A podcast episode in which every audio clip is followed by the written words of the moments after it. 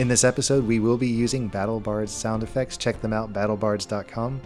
And if you're signing up for a Prime account, be sure to use our code STACK to get a discount.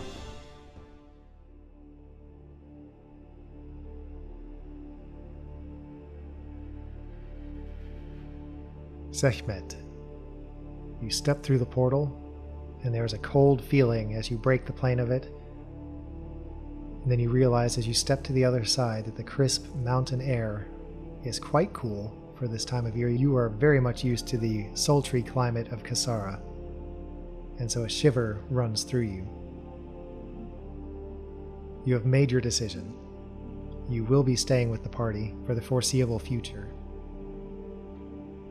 And something about having stepped through that invisible doorway makes you feel different. You feel like you're standing taller, straighter. You're reflecting on the events of the last few minutes the fight down in the cavern, the wave washed beach, the watery snake encircling your friend and trying to drag him under the waves. And you think of all the things that you did in that fight, things that stretched your capabilities, things that pushed you to new levels. And you find that the music that always surges in your head is now a little more distinct, a little more clear. And for the first time in a long time, you feel as though you have a greater confidence in the future and in what you have to offer. And so you look down the path that leads from your vantage point here in the mountains, and the road ahead of you now looks like an opportunity and not something to be feared. Welcome to level 13. Why don't you take us through what you pick up at this level as a 13th level rogue? As a 13th level rogue, one of the things that I pick up is some third level spells. And because of the way that we've been narrating this, this will, in a way, also backfill some of his understanding of some spells that he hasn't really understood and will allow him a greater understanding and use of the magic that he hasn't had so far. One of the spells he hasn't really used but has kind of in the back of his mind is this idea of being able to move things adeptly, even though they're not in reach. One of the things he thought about several times during the battle was what if I could distract someone and make it so that they were focused on something else, not me?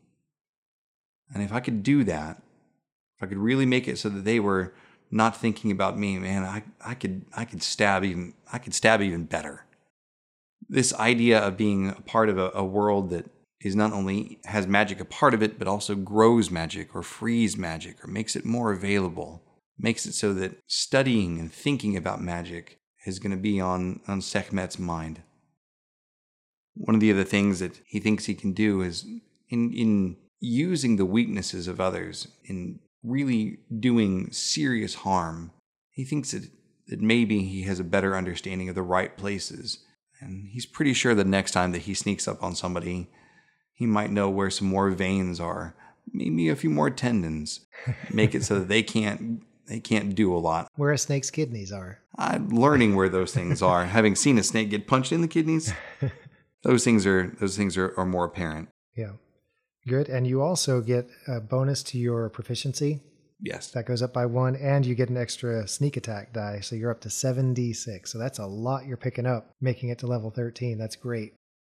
Any impressions you want to share? Anything that you've thought of as you've played uh, this part of the season with Sekhmet? You and I have talked about this that we thought about a character that would work in a kind of a city environment, Uh-huh. being a secretly controlling element to a bunch of crime families and transitioning that character and being a rogue to being kind of an overland adventurer character is going to be interesting and it's going to impact kind of some of the spells I choose. Uh, now that magic is a part of his world, not just as an intuitive force, but something he does with intention, uh, kind of picking the spells that he's going to do. I might change some things out and pick up some new ones. I do have some more spell slots. So thinking about development of the character in that direction is going to be a big part of, of, of where this character goes at, at, um, at level 13. Great. Well, now all that's left to do is roll for your hit points. You said 1d8? Yeah. Well, it's going to be a 5 then. Okay. And then you add your constitution modifier. Okay. Uh, six. All right, you get to add six to your total to your max. Does that also change my um, Yeah, my hit number, dice? number of hit dice will be equal to your level. Okay, got it. Now there's some couple of things that change. What with my proficiency bonus going up? Correct. All your weapon attacks and your spell casting is going to be affected also, so you can take care of that off mic. Uh, do you have any other questions or anything you want to talk about before we wrap this special level up episode? I think it's fitting for Sekhmet to level up in addition to this massive change in in his life and being attached to this party that does things very differently than the way that he did things in his world before. Yeah. Going from solo to relying on others, that's a big change. Well, with that, we will conclude this episode, and thank you, Jeremy, for allowing us to see your character grow the way he has. And I hope you're looking forward to more fun as we continue. See you here next time, Stackers, right here at Stack of Dice.